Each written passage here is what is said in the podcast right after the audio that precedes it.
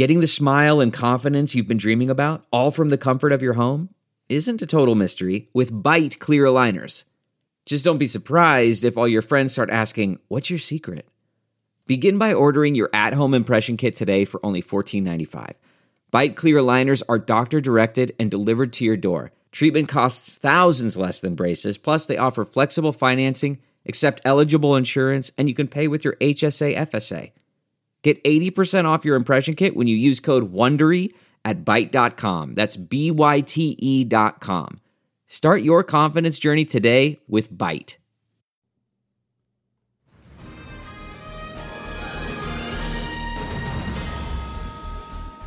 Happy Friday, and thanks for listening to this week's edition of Take Two. This is Heidi Hatch with KUTV2 News. You can see me also on TV at 5, 6, and 10 p.m. Monday through Friday. It is Good Friday today, Passover as well. So I gave my guests a well deserved break today. So I am sitting in the studio all by my lonesome today. Uh, as per usual, it has been a crazy busy week in politics. Uh, when Greg Hughes and Maura Carabello return, I do want to sit down with them and talk to them a little bit about the drama uh, that we've all seen surrounding Elon Musk and Twitter, his big stock purchase, his refusal to join the board, and when the seat came with a bunch of rules in his massive offer slash hostile takeover option. It'll be interesting to see what happens. So, at the heart of this conversation really is is there such thing as free speech online with only a handful of major companies running the show where we all discuss sometimes not so amicably the news of the day well, today in Utah, the news of the day, and I think all eyes have been on CNN, a report that was released early this morning. CNN uh, obtained text messages of separate conversations that then White House Chief of Staff Mark Meadows had at the time with Republican Senator Mike Lee and also Republican Representative Chip Roy of Texas. This was after the 2020 presidential election and some of the running through January of 2021. Now, KUTV reported on that leak today, along with reaction from Becky Edwards, Ali Isom, and Evan McMullin, all of them looking to unseat Utah's senior senator. The senator's office also today releasing a statement about this. I'll read you his statement. I'm going to post all the information online in case you've been hiding under a rock. But the text messages uh, Lee's office say tell the same story that Senator Lee told from the floor of the Senate the day he voted to certify the election results of each and every state in the nation. They tell the story of a U.S. Senator fulfilling his duty to Utah and the American people by following the Constitution. So, again, if you missed our coverage today, I'm going to post all of that online for you. You can click the link and read up on it uh, a little bit yourself. So, the reason why I'm telling you about this is yesterday, before any word of these leaked texts happened, I actually sat down in studio here at KUTV with Senator Mike Lee. Uh, we talked about inflation, his specific plans to help reel in some of the spending and help get that inflation under control. That included a housing bill that would allow local governments an option to buy federal land at a discount and then use it to build more affordable housing. It's called the Houses Act. We talk a little bit about that. During the podcast, you'll also hear us refer to a state of inflation tracker. That video will be posted online next week if you want to see how that works. We've also posted a link in this podcast to the inflation tracker if you want to check it out yourself. If you've been paying attention this week, you saw the new numbers coming out nationally. Uh, we've reached 8.5% in inflation. It's the highest it's been since 1981. This tracker shows Utah at 11.9% inflation, so the Rocky Mountain West certainly seeing more of that uh, than other states. So, again, I'm going to post all that information online. This data tracker does come uh, from a Republican committee. They get all their information from the Bureau of Economic Analysis, personal consumption expenditures, Bureau of Labor Statistics, Consumer Expenditure Survey, and also the census.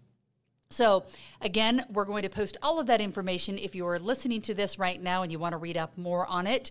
Uh, during our conversation with Senator Lee, I asked him about a few other things that were important. Uh, you've probably seen the viral video at this point of him as he was walking out of the historic SCOTUS hearing where Judge Ketanji Brown Jackson was confirmed. You saw all of the Democrats standing on one side and applauding, and then they pan to the other side, and you see uh, Senator Mitt Romney standing there applauding on his own, and Senator completely walking out of the chambers. I asked him about that. And we also talked a little bit about the upcoming election, how he voted for his now rival, Evan McMullin, in the 2016 presidential election, and also recently, President Trump's endorsement of him two weeks ago. Does that endorsement hurt or help him? And did he accept it? Listen in now to our conversation again that was recorded on Thursday, April 14th with Senator Mike Lee. Joining us in studio today is Senator Mike Lee. Thanks so much for being with us. Thank you. It's good to be with you. The biggest thing people ta- are talking about right now is what affects them, what they're seeing every day, and that happens to be inflation. Uh, inflation right now, if you look on social media, it's either hashtag, you know, Putin's price hike, hike on one side or hashtag Biden's inflation. But it seems to me like it's a lot bigger problem than what one hashtag on the right or the left wants to tell you. Oh, that's right. And it's much bigger in some parts of the country than elsewhere. And here in Utah, we're being hit especially hard. In fact, nobody's getting hit harder than we are. Uh, we estimate that since this uh, recent inflationary trend began in earnest the beginning of last year, uh, Utah households have seen a huge spike. They're spending $702 a month more every month on the same basket of goods and services that they were buying uh, uh, uh as of uh, the beginning of last year. So, what that means is that even if inflation stops, even if there's no additional inflation beyond this, the average Utah family is going to see $8,429 of additional expenses. That's not going toward uh, college tuition for the kids or a down payment on a house. It's just going into inflation, into nothing. And once prices go up, they rarely go back down again. So this is something that we'll have to get used to. That's right. They're sticky. Prices tend to be sticky. And that's one of the reasons why it's important to control it once it starts. So we got new numbers coming up for the federal government this weekend. I believe nationally 8.5% was the inflation rate. The last time it was that high was 1981. At that time, I believe that mortgages, our parents were probably paying 16, 17% at the time. Are we headed in a direction where we're going to have to see the Federal Reserve do something where our mortgage rates aren't just going to go up, up, up just by a little bit, but we're going to have to see some dramatic increases to get us back to where we need to be? Seems like a likely possibility. The Federal Reserve Bank has already announced that people can expect rate increases. They've been reluctant to say how much, but yeah, uh, conventional wisdom seems to be that you, you have to have interest rates that match or exceed the inflation rate. And right now, the inflation rate is so high, it worries me where things could go. So, uh, you built a map with the Joint Economic Committee. Tell me who the committee is and what you normally do. So, I'm the top ranking Republican on the Senate side of the Joint Economic Committee. It's a joint bicameral committee, House members and Senate members. And uh, we evaluate economic trends. We put together this map uh, that allows people to track inflation since this trend be- began and to track not only the rate of inflation according to their region and their state, but also what that translates to in terms of their increased monthly expenditures per household. Okay. Um, I want to walk over the map and show people, but if you look at Utah, uh, we have that pulled up right now. But most of the country, if you look, I'm going to click off of for a second, you can see on the East Coast, they're kind of light pink, salmon colored. Then you get over here to the Mountain West and it's red. You click on Utah right here, and we're seeing state inflation at 11.9%, and that $702 you mentioned per month or monthly cost to households. Why, when we look at the whole Mountain West, is it a lot darker red on this map than the rest of the country? So the darkest red area reserved for the Mountain West indicates that for uh, various reasons, including the relative cost of energy, relative cost of housing, uh, other goods and services people buy, for various reasons, those are higher. It's hitting, inflation's hitting Utahns higher than it is people in other parts of the country. And that's why we break it down to what it means per household. The average Utah family is getting hit really hard. And I think a lot of people are thinking, you know, Utah did fairly well. We keep seeing numbers came, coming out and showing that Utah, you know, kept businesses open, kept schools open. Then you look at other states over here where maybe more schools were shut down, but they only have 9.4%. I hate to say only because 9.4% is not good. But uh, the inflation hasn't been as high. Is it possibly because some of these states where the inflation hasn't gone as much up, maybe their prices were higher in the first place? Yes. Some of this has to do with where prices were at the outset of the trend. Uh, it, it, also just has to do with basic supply and demand, how much our population has increased. Uh, all of those things go into the basket. But uh, due to a combination of all these reasons, we're getting hit really hard. Okay. Any other states, when you were building this and looking at it, stood out to you on the map and you were thinking, okay, that's a good example of why we're seeing what we're seeing? Yeah, so um, Utah's being hit hard. Um, Colorado is also being hit hard. They're also seeing 11.9%. In Colorado, just based on the demographics, and based on what they were already facing. The, their average annualized cost is even higher than ours, $8,686. Uh, there are a few other parts of the country that also got hit hard, but nobody's being hit harder than the Intermountain West, and that's why it's a particular concern here. Another thing that's noticeable here, even in these states where you see the uh, so-called smallest rates of increase, they're still high. Uh, North Carolina, 10.5%, 9.7% in Alabama, 8.2% in Pennsylvania. And so even though their, their average increase uh, in monthly cost per household is only $426 a month there, that's still huge. That's still a big increase. It is a lot of money. Uh, where does all of this information come from, and how do people look at this to understand a little bit more about what's happening in their own state? This is drawn from data that we obtain from the Bureau of Labor Statistics. And uh, they can, if they want to look at this, they can go to jec.senate.gov and follow the links to the JEC Republican State Infl- Inflation Tracker. Very good. And so we've got this all here. People can look it up. We'll post a link to it. You can click on any state and they'll give you that information. Specifically, whoops, I want to click to Utah here. We're at the very bottom of the list. It's like when you're scrolling for your age these days, it takes me a little while. But uh, when they look here at Utah's monthly household inflation costs, what are they looking at here when they pull up the state specifically? Yeah, so they're they're looking at uh, how this breaks out per household. They look at a combination of the rate of inflation broken down by region, and then what that breaks down to in terms of uh, household size, average uh, income per household, and average expenditures per household for the same basket of goods. So that's the important thing to remember here is that these it's not that people in Utah are just spending more just because they're being frivolous. They're not. This is just for the same things that they already have to buy. But the irony is, the tragic irony, is that they're less able to afford everything in that basket.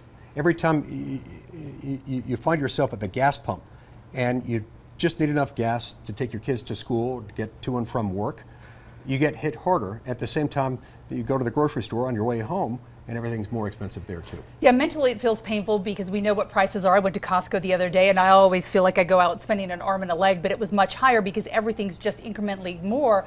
I think a lot of people have been concerned that the prices have really been going up since. Uh, the war has been happening with Russia and Ukraine. But if you look at these numbers, this is something we've kind of been getting used to and has been going up, not even very slowly, but since last year. A lot of people with a lot of extra money in their pockets, likely from the government checks that were going out, and uh, fewer goods. When we shut down, I'm assuming economies and people don't have everything coming in.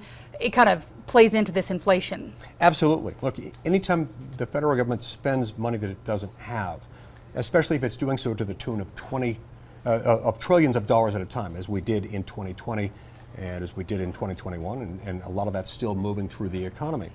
You're going to have each dollar have less spending power. It's the, the classic description of inflation is that it's too many dollars chasing too few goods. Doesn't make everyone richer when you print more money. It just, in fact, very often makes uh, poor and middle class Americans poorer. And that's scary thinking that your money's not going to have the value you think it is if you've been saving up for years in your bank account. Uh, the election's coming up, so I want to sit down and talk some issues about that because we can talk for days, and I think every side could talk about how bad the inflation is right now. But I think the Federal Reserve plays a role, the president plays a role. Uh, the world economy plays a role, Congress plays a role. What can be done? What can you done? Uh, what can you do specifically to make a change? Because we have too much money in the economy and it has to stop at some point. Do either party, do Republicans, Democrats, or coming together have the ability to say, okay, let's stop spending, or is that never going to happen? I think we do because I think we're forced into this position now, and there are things we can do about it. I've introduced a few pieces of legislation that would help. One of them is called the Price Act. The Price Act says that anytime inflation nationally reaches or exceeds 3%, and we're way above that right now, Congress, in order to spend any money at that moment, has to have the approval of three fifths of every member of the Senate. What that does by creating a supermajority spending requirement, we make it less possible, less easy for Congress to spend too much money. We've also got a significant amount of inflation in the housing sector. Um, and I'm trying to ease that through something called the Houses Act, which I've introduced, which would allow the federal government to set aside land, land that's not within the portfolio of wilderness area, national park, national forest, or anything like that, just garden variety, dusty, sagebrush filled uh, uh, BLM land, and allow it to be sold. Sell it at a discounted price to state or local governments who can then develop affordable housing on it. Now, the vast majority of Utah is owned by the federal government. A lot of it is in land that would be a tough commute if you had to work in mm-hmm. Draper or Salt Lake or Ogden.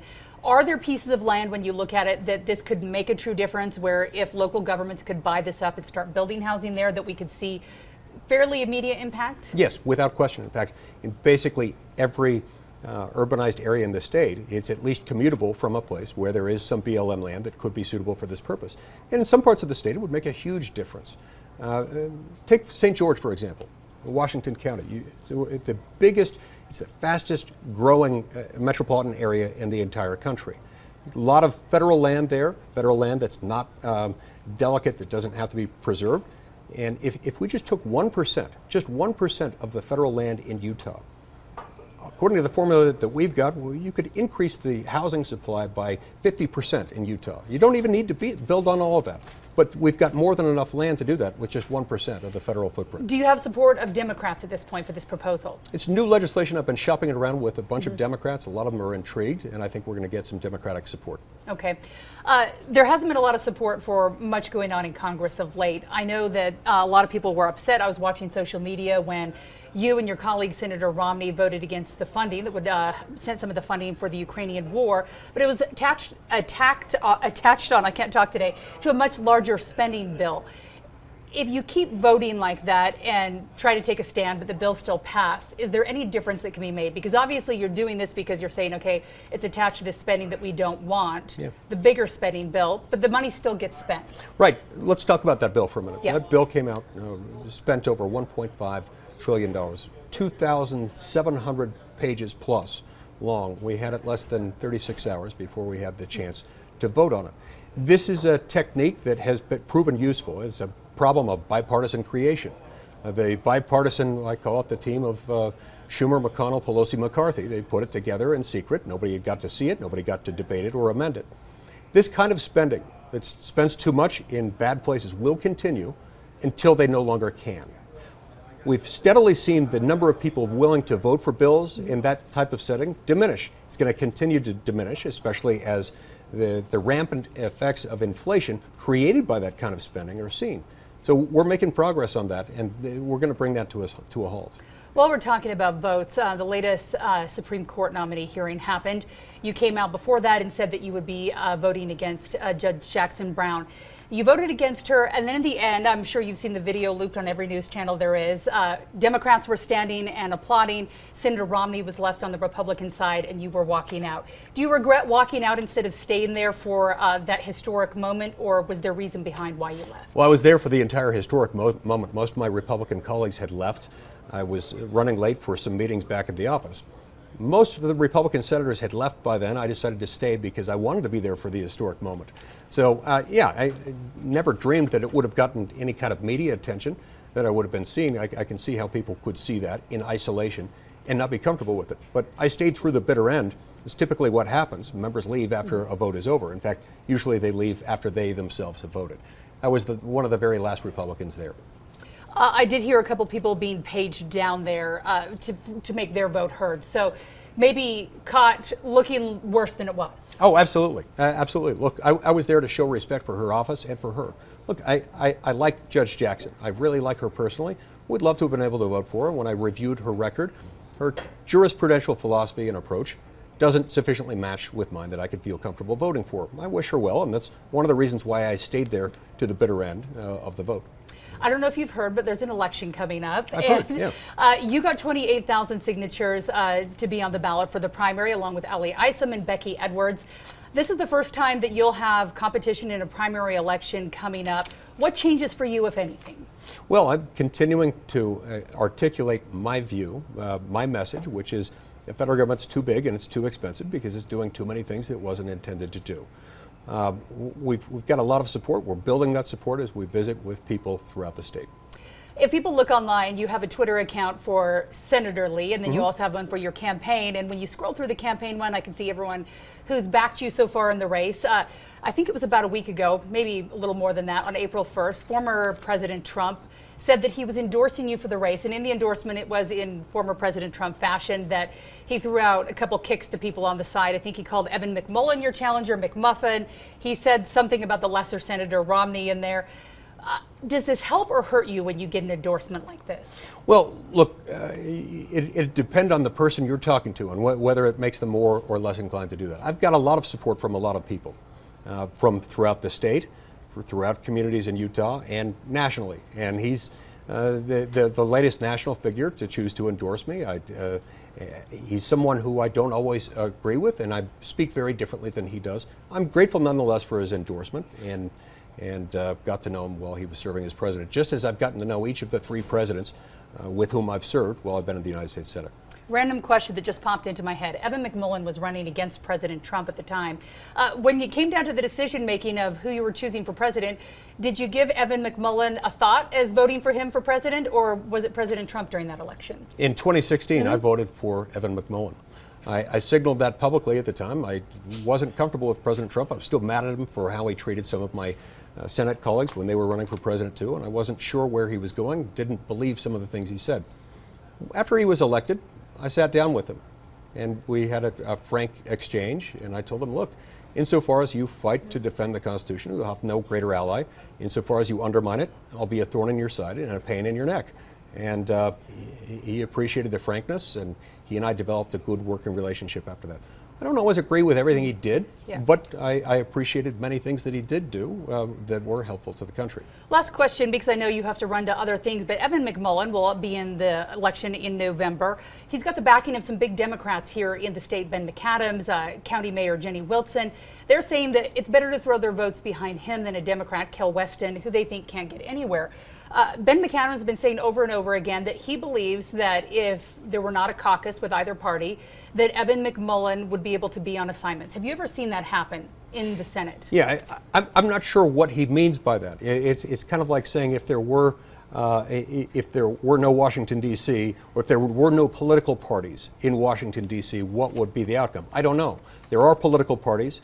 You don't have any ability to get committee assignments unless you caucus with either the Republicans or the Democrats. Evan McMullin has been very clear he will not caucus with the Republicans. So Evan McMullin, who voted for Joe Biden and campaigned for Joe Biden in 2020, is now saying he will not caucus with Republicans. That is significant. All right, it'll be interesting to watch. Uh, final word from you.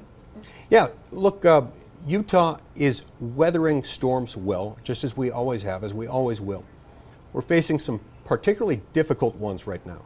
Difficult ones that have been made more difficult by virtue of the federal government spending too much, doing things that it's not supposed to do. I'm doing everything I can to rein that in and to bring inflation under control by controlling Washington. Okay. If people have ideas of how you think you should do that, what's the best way to contact your office? LeeForSenate.com. All right, very good. Thank you so much for your time, Senator Lee. Thank you. Oh.